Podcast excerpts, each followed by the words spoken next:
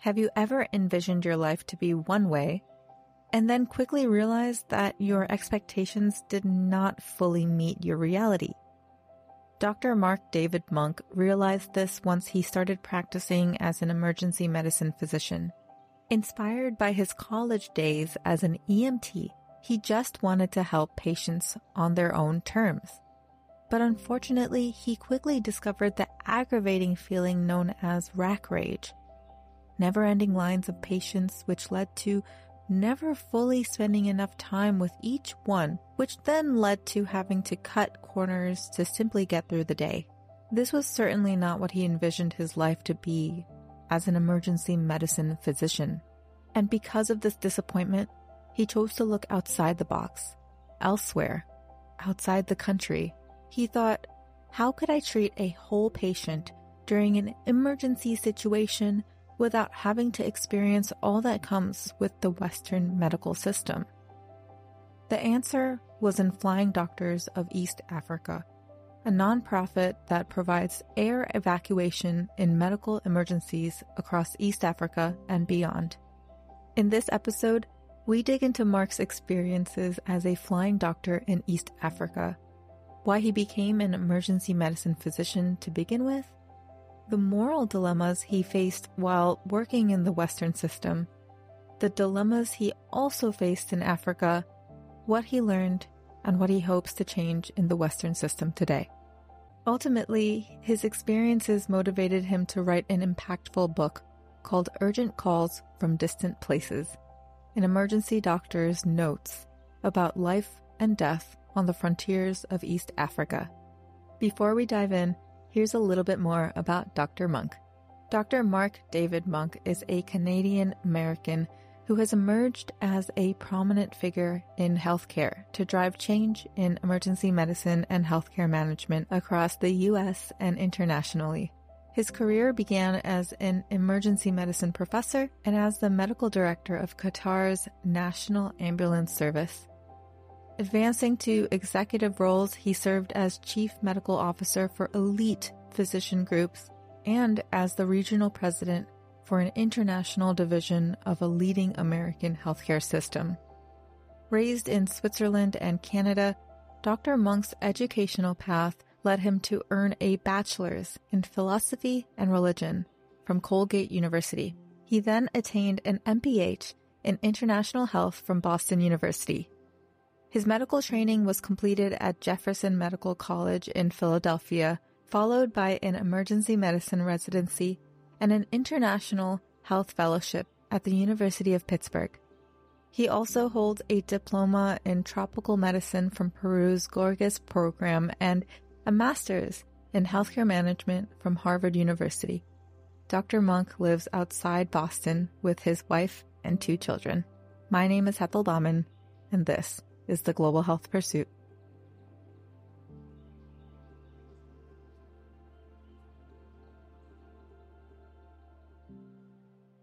Hey, Dr. Munk. How are you? Hetal, thank you for having me. Of Great. course. Hey, va- happy Valentine's Day. Happy Valentine's Day. It is the 14th today. Yes, um, I just realized that and I just wanted to say happy Valentine's Day. So Happy Valentine's Day. I'm so excited to have this conversation with you. You had sent me your book, Urgent Calls from Distant Places. I have it with me and I think, you know, we're going to be talking about a lot of the experiences that you've had in East Africa. And I, I just want to kind of dive in. And the first thing really I want to talk about is your, your beginnings. You know, where did you, where did you grow up? For anybody who hasn't read the book yet, make sure to get it. I will have the link in the description, but I want to ask you, where did you grow up? What was your family life like? What were your dreams, you know, when you were younger? Mm-hmm. Yeah. So I, I grew up in uh, Canada. I was a Canadian kid, uh, one of uh, five, five children with divorced parents. Mm-hmm. Uh, really, we had I had an uncle who was a physician, but none of my parents were in medicine. Not not scientifically focused at all, either mm-hmm. of them. What I what I did find was that I was a kid who was eminently curious about people in the world.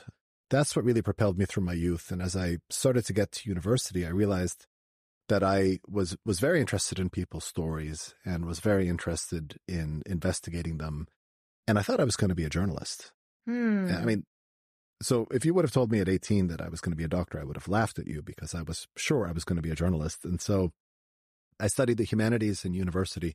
And as I say in the book, what ended up happening, and it was serendipitous, was that I fell into the volunteer ambulance service in the small town in upstate New York where I was going to university. And it was one of these things that just grew into a steady passion over the years. And what I realized by the time I became a senior and I really had to commit to journalism school was that yes, I continued to be very, very interested in people and their stories. But rather than simply reporting on them, I was very interested in becoming involved and actually on the stage, right? Mm. In, engaging with people, helping them improve their lives, being part of the narrative as opposed to simply reporting it. And so that's really how I pivoted into medicine. I realized that there was an opportunity to really make a difference for people.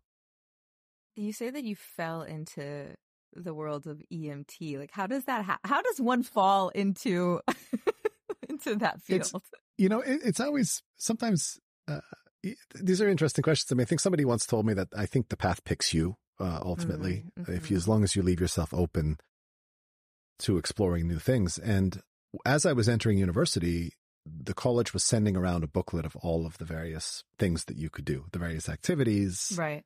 the extracurricular activities. And one of the things that was listed was a membership in the local ambulance service. And for some reason, it just grabbed me. I had no experience in emergency services, but there's something about it that really interested me. Listen, I, I think a lot of people are into sort of lights and sirens and eh, who knows, right? The excitement of it. Yeah. So I ended up enrolling in community college at night. I took um, EMT courses, went on to do advanced EMT courses. And really for my four years, I, I spent most of my time, honestly, at the ambulance barn, training and being available for calls and being incredibly immersed in, in these emergency services. And so that's how it happened for me. In the book, you talk about saving a life at age 20, mm-hmm. which is just incredible.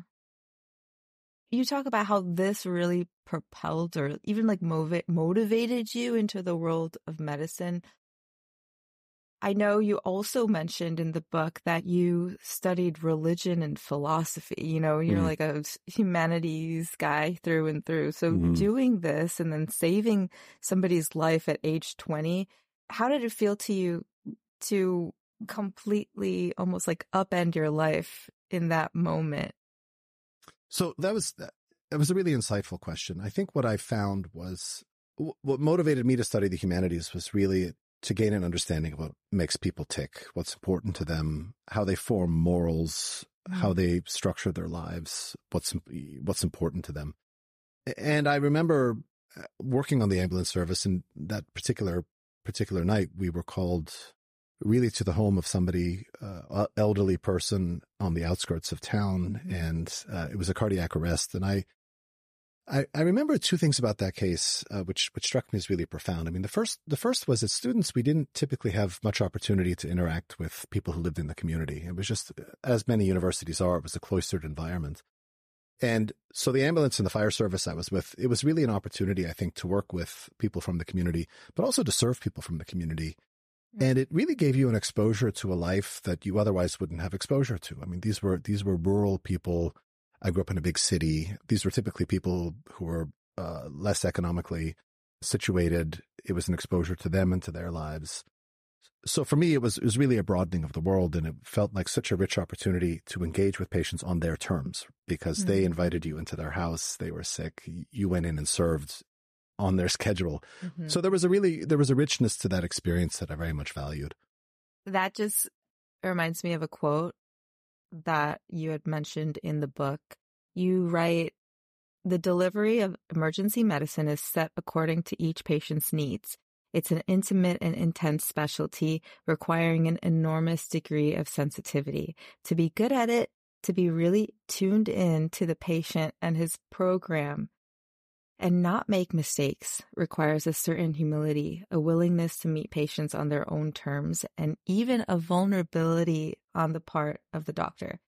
So I think that you just spoke to that. There was, we talk a lot in medicine about patient centricity, right? That's be, that's become a real catchphrase. This is patient centric medicine. Everything is about patient centricity. The truth of the matter is, if you've been a patient recently, the system really isn't particularly patient centric, right? Mm-hmm. It's, you go to seek healthcare, you get to this typically a large campus of a hospital. The parking is awful. right. Um, uh, you've got to pay a lot of money for it. You get in. These are inconvenient times for appointments because people typically work. They can't get time off of work. Mm-hmm. The, the whole thing is really structured at the convenience of the doctors, to be perfectly honest with you. You go to their office, you stay in their environment, you go on their terms, you go on their time. The system, the system is actually built around clinicians. It's not built around patients at all. The exception to this, in my mind, has always been emergency medicine and particularly EMS, emergency medical services, because patients show up when they need service and the ER is open 24 hours a day and people come in and care is delivered on their own terms. There is, there has always been patient centricity to emergency medicine. It is unfortunately not the best place for certain patients to get care because there's something about a relationship and longitudinal care particularly for patients with chronic disease, that's much more important than the access of the emergency department. Mm-hmm. But but it is undeniably patient centric. Right. So you going into emergency medicine, like that specialty, was that set in your mind in the very like when you decided you wanted to go to medical school? Was emergency medicine like the the main goal for you because of your experiences as an EMT? I I knew it. Uh, mm. I knew that's what I wanted to do. And when I went to medical school, it was four years, and there was no question in my mind that I would seek emergency medicine residency at the end of it. Mm. Yeah, I feel like a lot of people don't have that clarity so early on mm-hmm. in life. And it's like so amazing that you did. So, your thoughts in terms of when you knew that you wanted to do emergency medicine, like what did you envision your life to be like? You know, what did you envision being an emergency phys- physician to be like on a day to day basis? I I really thought that it would be a lot like my work as an EMT. That okay. you would be dealing with with sick patients or not so sick patients um, as they came in. What I found was that the work was actually not quite what I had expected. Mm-hmm. Um, it turns out that a lot of emergency medicine is really trying to patch a broken system. You're patching the holes in the system that don't work. And so y- you may have a handful of very sick patients who come in every day. You may have a handful of not so sick patients, but, but you still can do something for them. What you, what I found was that you end up with a lot of patients who've got problems that you can't fix. Mm. And so these are patients who've got complex chronic disease issues, for example you can stabilize somebody with diabetes in an ER, but you can't really manage their long term diabetes. It's not the place right. for it. You don't have the relationship. You can't handle socioeconomic complications. Uh, you can't handle behavioral health concerns. What you really can't handle are patients who really should be elsewhere in the system, but don't have insurance, have no place to go, and they end up in the ER. So it becomes on some level quite frustrating because you're not equipped to handle the type of patients who are coming in it's it's this kind of constant barrage of stuff that you can't fix, and you're putting constantly holes in the dike, trying to keep it from breaking. I mean, the other issue clearly that we were dealing with was overcrowding. ERs then, as they are today, are just inundated with patients, and it's a consequence of a broken healthcare system. Whether you don't have insurance, whether you don't have a doctor, whether you're new in town, uh, whether you've got behavioral health issues that prevent you from getting service, whether you have a nine to five job and your boss right. doesn't let you get care. Mm-hmm. And so, and so we became kind of the grab bag, the catch all uh, for anybody who needed care. And on some level, it's exactly the reason people get into emergency medicine is because they value providing that level of service, that, that degree of access, but it becomes a lot. The term grab bag. Yeah, that resonates a lot. Mm. And I, and I feel like there were so many quotes in this book, Marc, that I I need to read this one too because it just represents what you said. So you say that the emergency the emergency room had become a fallback, a, a place of both first and last resort, a diner with an unlimited menu serving all things to all customers. We're open to all and our waiting room never emptied.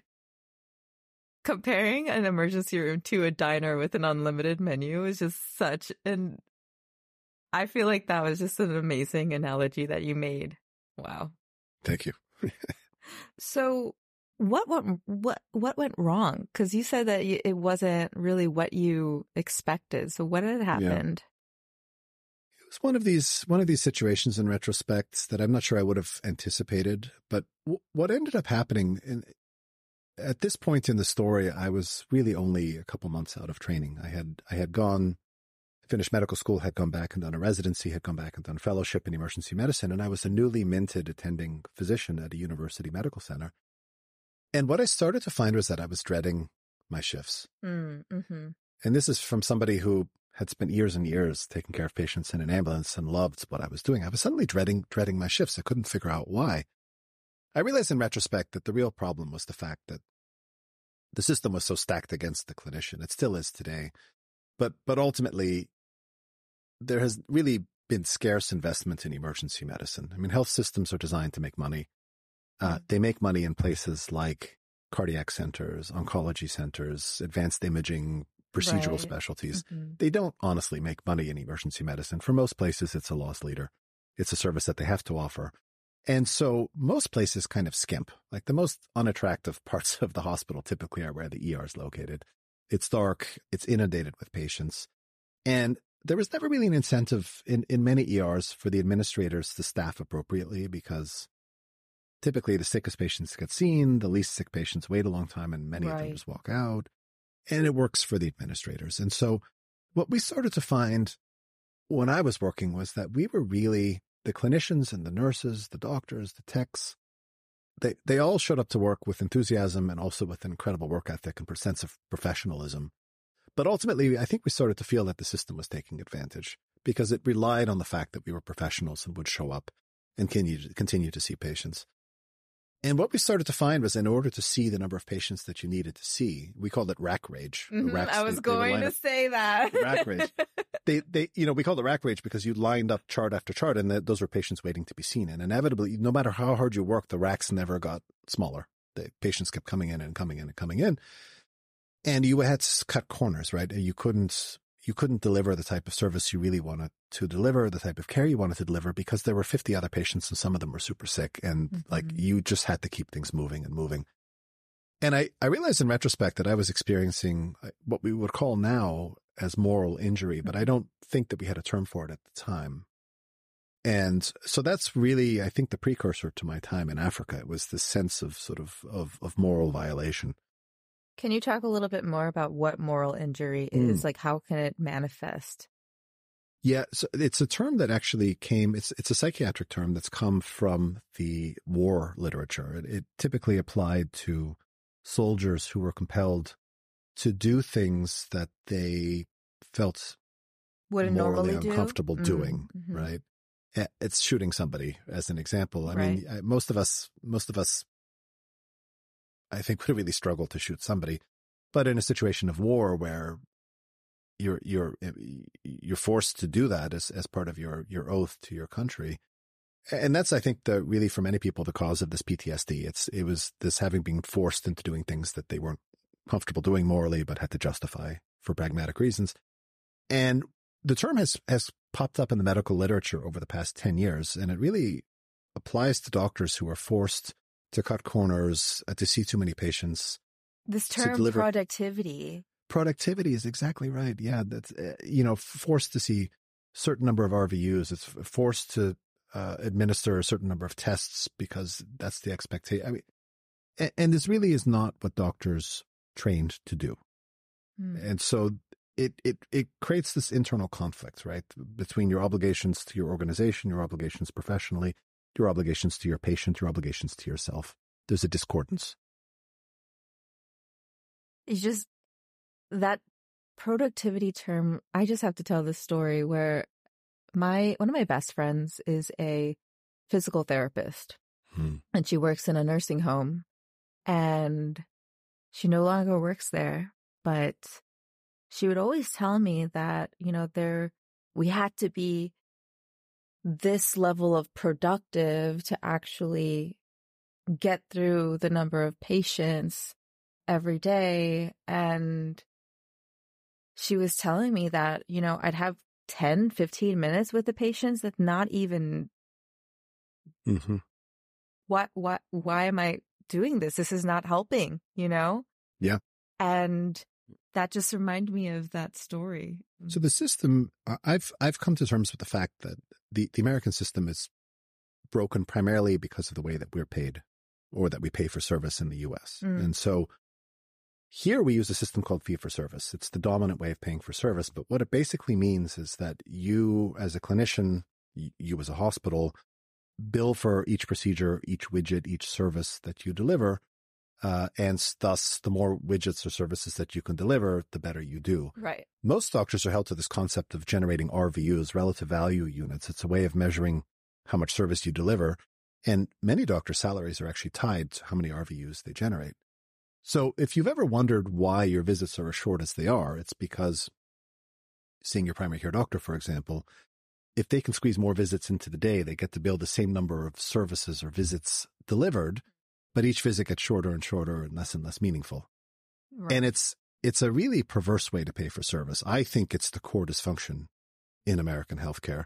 And there are much better ways to pay for service, but they're having a hard time making inroads. They're they're called value based care models, and I, I've been passionate about them for the past decade. But they're, they're slow to make inroads, and it's because this fee for service is just so entrenched in how we do things. Hmm. And I feel like we could have a whole separate conversation around that itself. So now going through this moral injury and feeling as if you weren't really making a real difference, you decided to look outside of the US and kind of do something that was just some do something that people normally wouldn't do, right? Hmm. And so you enrolled as a emergency medical doctor in the Flying Doctors of East Africa. And you write in your book, quote, there, there were three types of people who left to work far from home. There were those people who were running from something, those who were looking for adventure, and those who were in it for the money.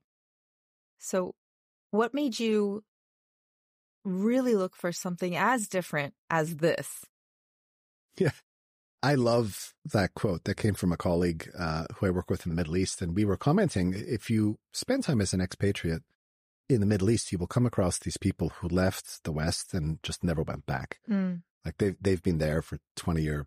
And in fact, they've become so, so used to the place that they really struggle to go back typically to the UK or North America when they're finished. Uh, It, it's an interesting phenomenon. My friend was saying there's really three reasons why they're there. You, you mentioned them yeah. in my case, uh, it certainly wasn't about the money. I mean, I wasn't, I wasn't being paid by the East African Flying Doctor Service for being there. And I'm not sure I was running from something. Uh, I, I suspect in my case, it was more about the sense of adventure. But, but truthfully, the reason I was in Africa was that I wanted to create a new environment for me, almost a sacred space to be able to treat patients one at a time over a longer period of time, to get to know them outside of my comfort zone as a way of really truly listening to myself, of helping work through what it was I truly wanted to do with this career that I had spent so many years developing and nurturing.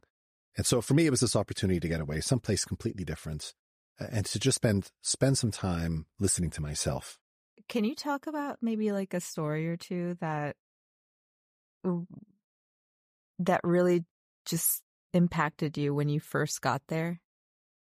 Oh, there's so many. So the, the book itself, I'll give you a little bit of background here. So the, the, the book itself is a story of 22 missions that we took in my, my two tours with the AMREF, uh, East African Flying Doctor Service to 11 different countries in Africa. Uh, each one is a different mission, a different emergency that we had. The, the Flying Doctor is just going back for your, your listeners if they haven't read the book, and I suspect, you know, many haven't. The Flying Doctors was an organization that was founded in 1953 by three physicians, uh, reconstructive surgeons, who set up shop in Africa and flew little Cessnas into the bush, into community hospitals, setting up clinics in the middle of nowhere, little Cessnas, and they took care of patients and did surgeries and based themselves out of Nairobi, of doing this this outreach. Over time, it evolved into this uh, world class ambulance service. It's really today recognized as one of the, the world's best. They win awards all the time. Very much a modern modern medicine using all different types of aircraft, primarily as a medevac service. So this is the service that can get into pretty much any airstrip in Africa. They know them all, and they can get into really thorny political places and collect patients and bring them back to Nairobi. And so, so that's, you know, that was, that was the background of, of what I was signing up to do. I had spent time doing medevac, obviously EMS, and then eh, in my residency had done a lot of helicopter medevac in the US. This was an opportunity to go into a different place, bringing those skills, but also exposing myself to people who were completely unlike me. We didn't speak right. the same language, different, all kinds of different emergencies. I mean, I, I don't know which story to even begin to tell you. We've got 22, I think some really weird stories in retrospect. I'd love to know which ones you were most impressed by. There was a story about a girl who ingested uh isoniazid. Yes. Yeah.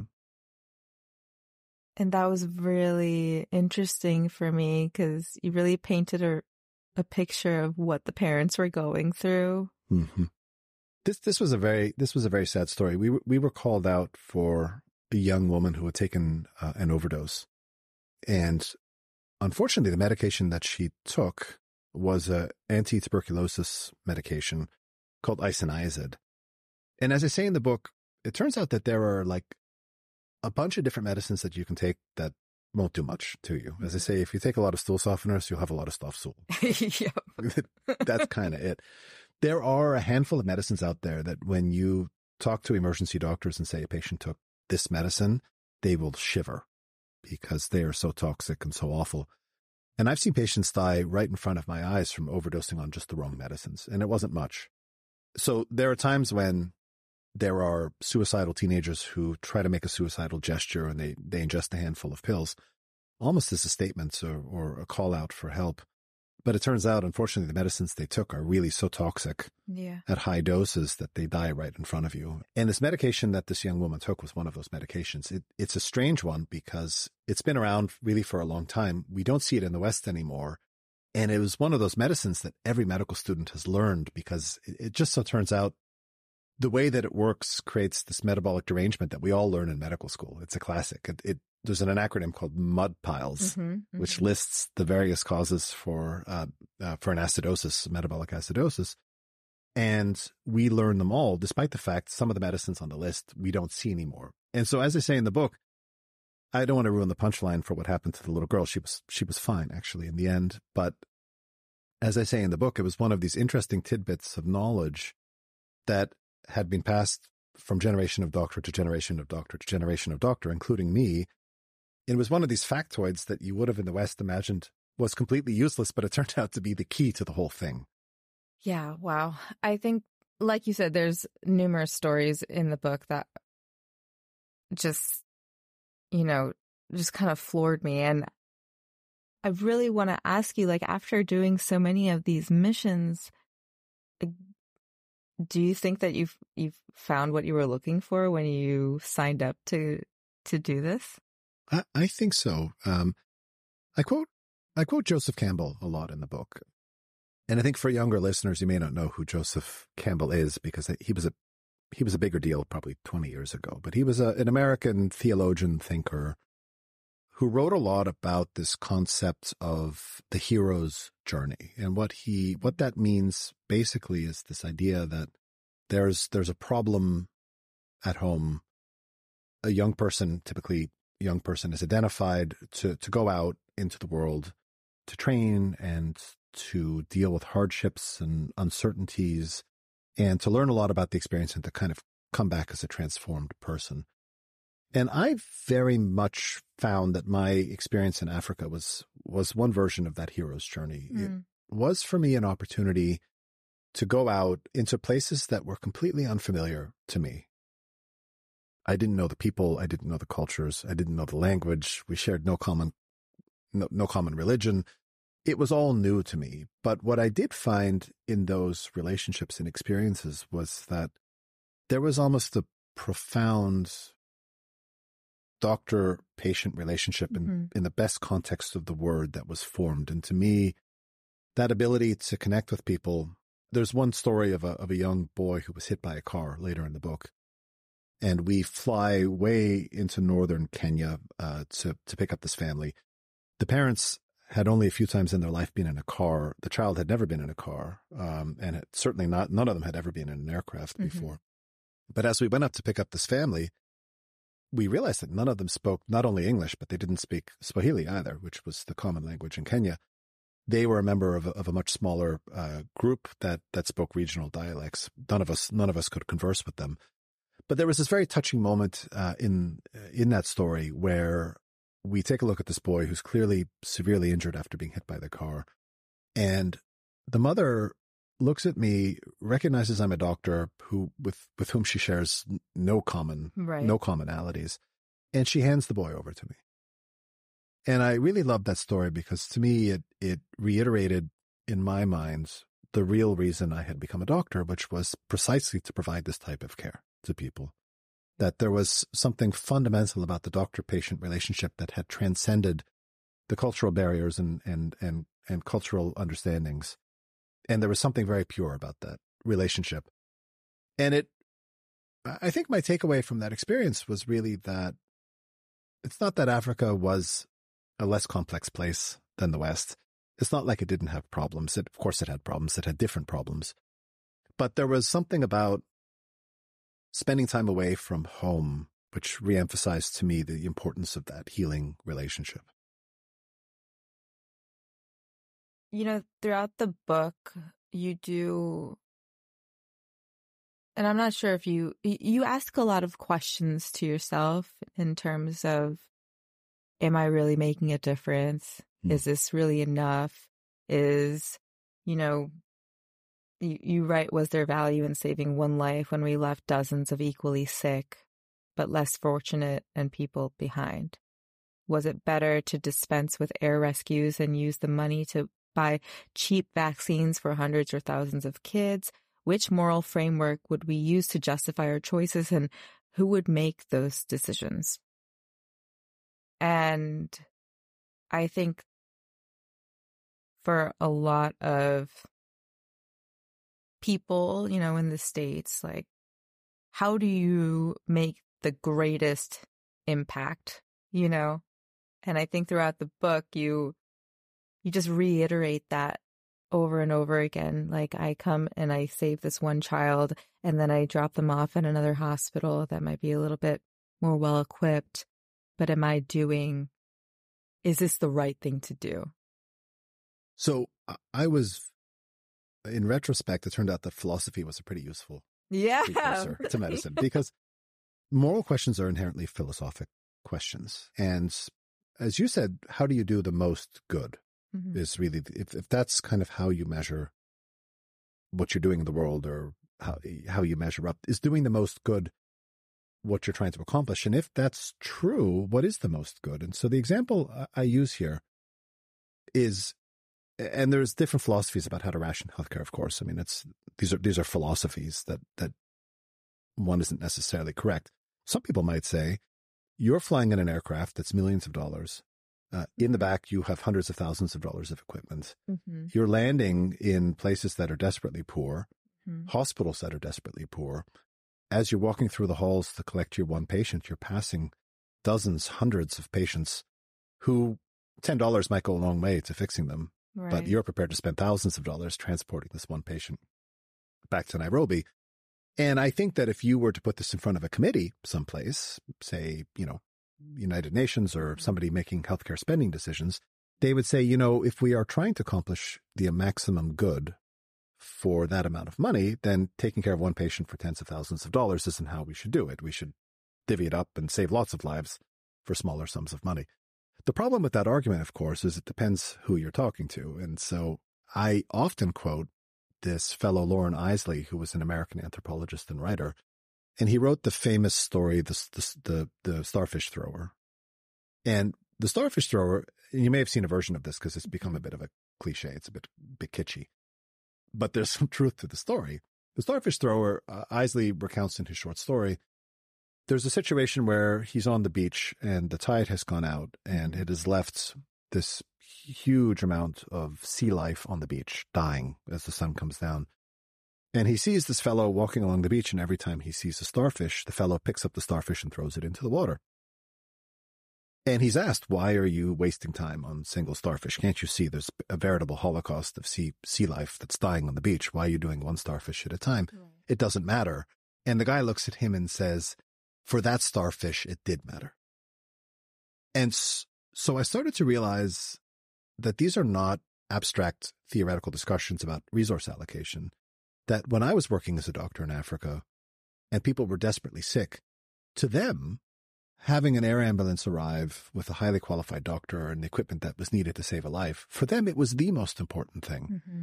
And they will go to their graves remembering the day that a volunteer doctor showed up with an aircraft and medical equipment and saved their life. And this story of 22 missions, there are 22 examples of lives that were saved. There were many more over the time I was there. And of course, AMREF's been doing this since 1953. So if you want to take a look at the book of successes that AMREF has generated, me, independent of me, I mean, right. it's, it's been tens of thousands of lives, hundreds of thousands of lives who have been saved. So I think the warning I'm trying to convey in the book is it's easy to fall into abstractions. And this is the challenge of public health sometimes. It's easy to fall into abstractions and to neglect the fact that in the doctor patient relationship, it's a one to one relationship. Mm. And that creates inherent tensions, of course, later in the book.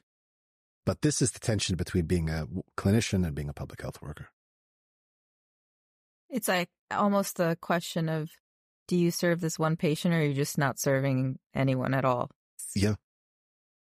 Well, uh, yes. I mean, practically speaking, I think the question I had for people is if we were to get rid of this spectacular high functioning air ambulance, mm-hmm. would that truly free up money for other things? I, I think the bureaucracy was, wouldn't, you know, doesn't necessarily mean that because you free up money in one area, it's actually going to work effectively in programs in another. That's an open question in Africa because it's not really always a question of money. It's also a question of infrastructure and organization and those sorts of things.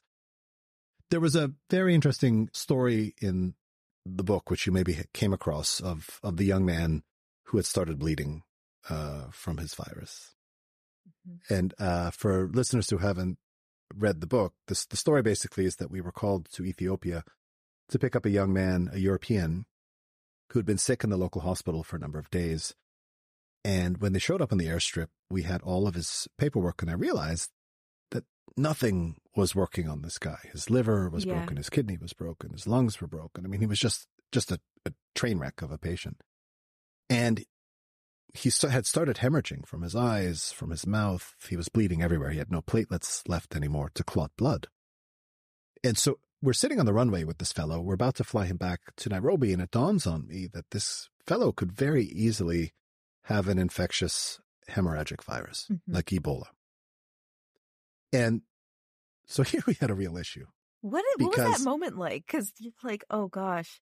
Because I did it, I, when I was reading that part, I was like, "Oh my gosh, this this could be like a disaster." You know, this could be a so uh, you you've got two two things to consider. Number one is you're at extreme risk yourself. Right. I, mean, I wouldn't be the first doctor who was killed by his patients. There's another example actually in the book. Right. Mm-hmm. Of, of a young doctor at, at, at St. Mary's Hospital who was, they had an Ebola outbreak. He got splashed in the eyes and he was dead. Right. Mm-hmm. So these are some of the world's most deadly viruses. And so it's, it struck me, of course, you worry about yourself and your crew and the nurse.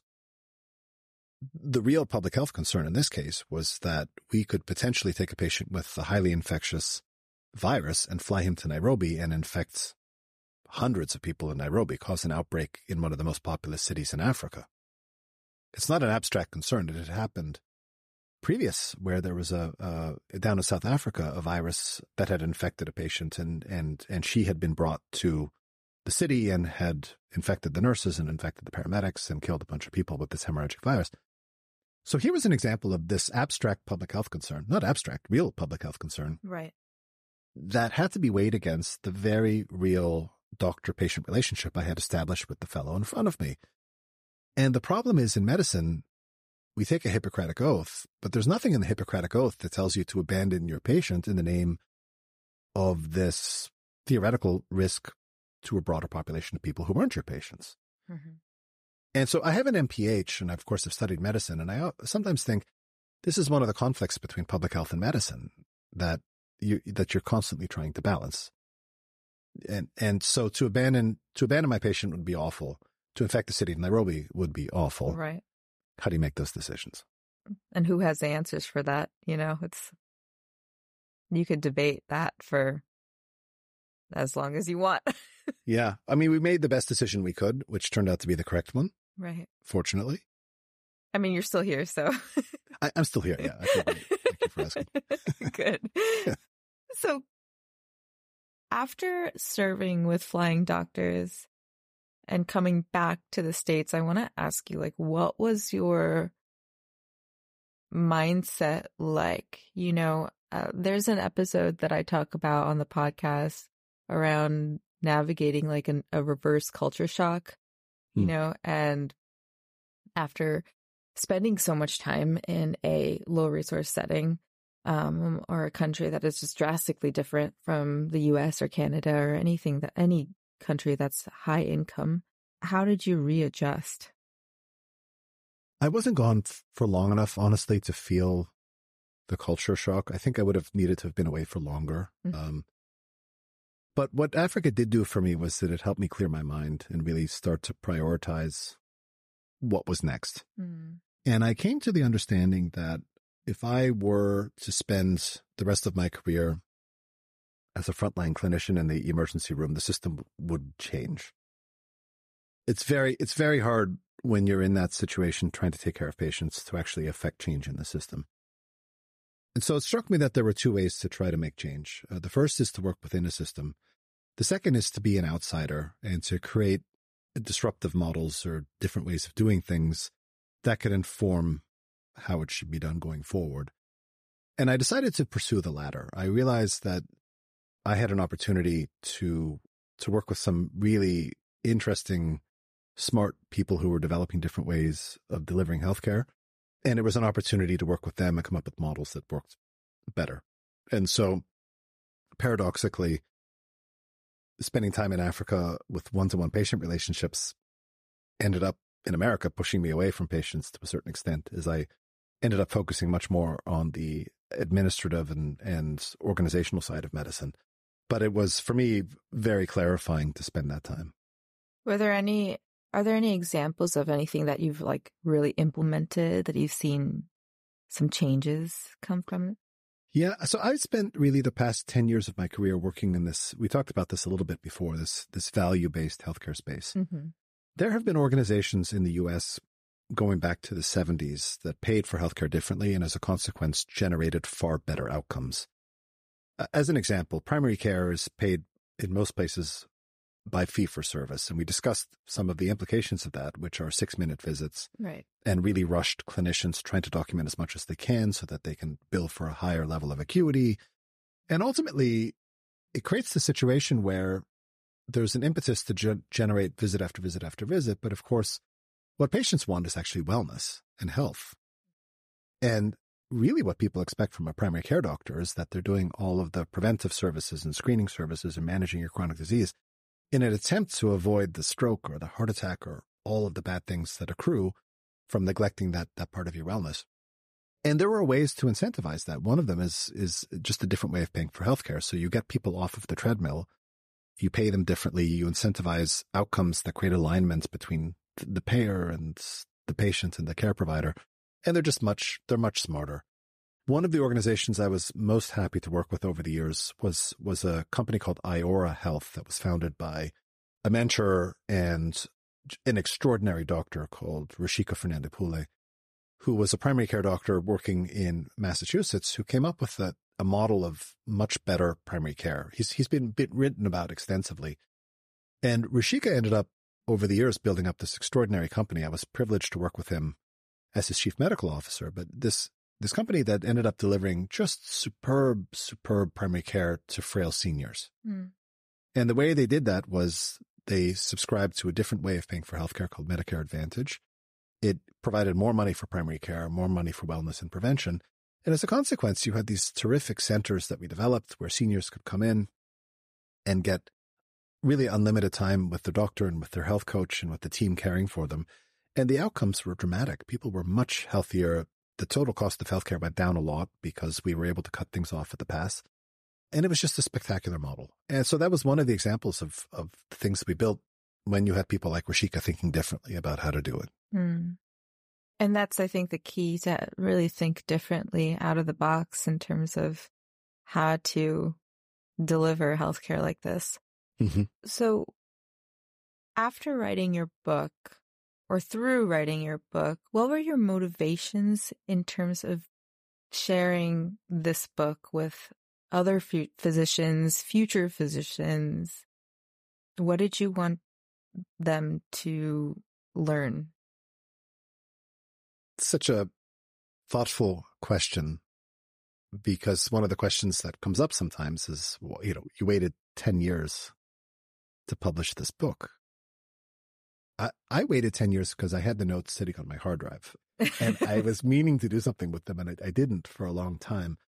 I, I kept very detailed notes when I was in Africa and each uh, mission typically was a blog posting. I kept a small blog for friends and family. So I kept a lot of the details of the cases and great notes. And it was sitting on my hard drive and I, and I always knew it was an interesting story that just in themselves, the cases were sort of interesting and I could maybe turn them into some short stories or, and as time went on, I started to realize as I grew older that for me, this time spent in Africa was really an opportunity to clear my head and to think differently about healthcare. And it was a really clear pivot point for me. And as Steve Jobs said in his famous commencement speech, life really isn't understood looking forward. It's best understood looking backwards and you can connect the dots in retrospect. Mm. And in retrospect, Africa was one of those dots that very much was an inflection point where I made the decision to go back and get business training and management training and, and learn how to operationalize healthcare in a way that was ethical and Africa was that inflection point for me. So the, the book, I, I think, has been really well received by doctors in particular. A lot of non-doctors have read it and liked it, but the doctors really seem to identify with the book and have, have, have had a lot of favorable comments about it. And as I say, it's not necessarily that my journey is their journey, but that this was just one example of taking time to step back to reconnect with what is important in medicine, what is sacred in medicine, mm-hmm. um, and to renew yourself, convinced that there's a better path going forward. Well, thank you for sharing that. Hmm. I am linking the book in the description, so please make sure to get a copy, whether you're a physician or not a physician. It's just an amazing story. So, my last question to you, Marc, is what are you up to now?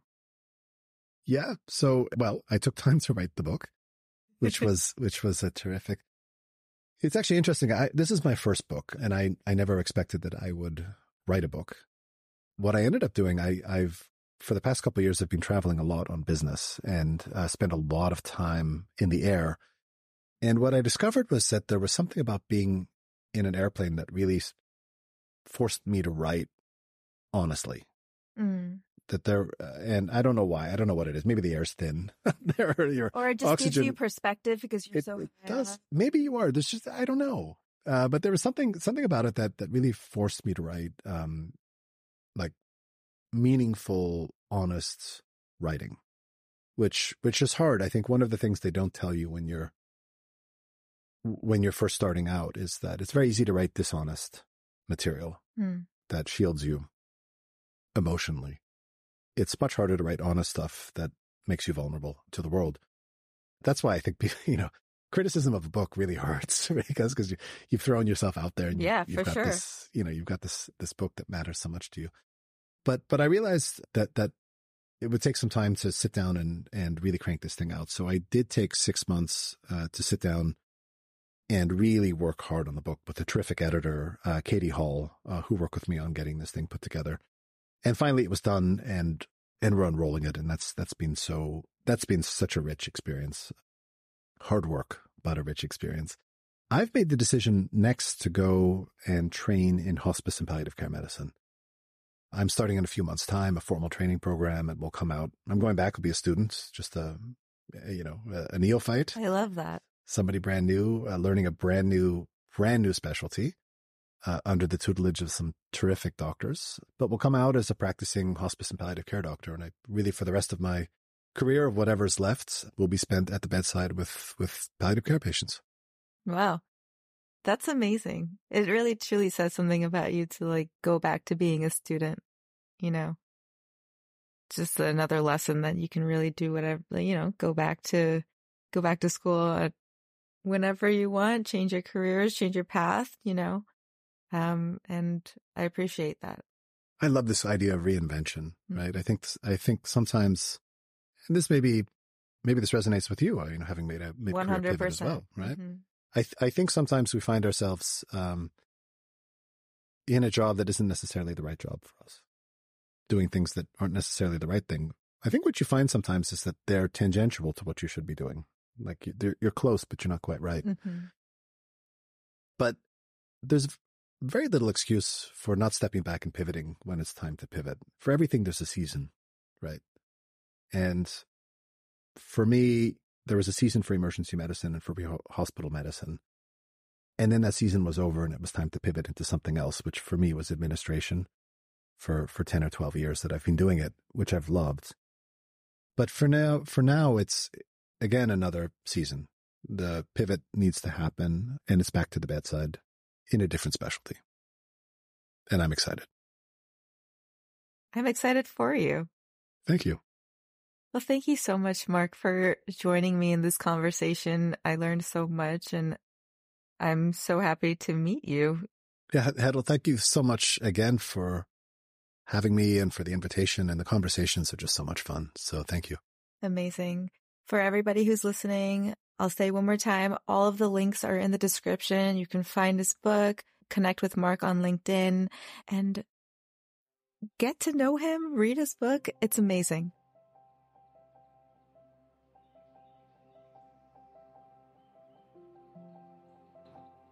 Thank you for listening to this episode. If you'd like to learn more about today's topic and guest, head over to the show notes linked in the description of this episode. There, you can get access to resources, links, and ways you can get involved in the pursuit for global health. And if you loved this episode, don't forget to write me a review on Apple Podcasts and rate the podcast on Spotify. It helps me get in front of more people just like you and continues to elevate the causes we are so passionate about. I'll see you in the next one.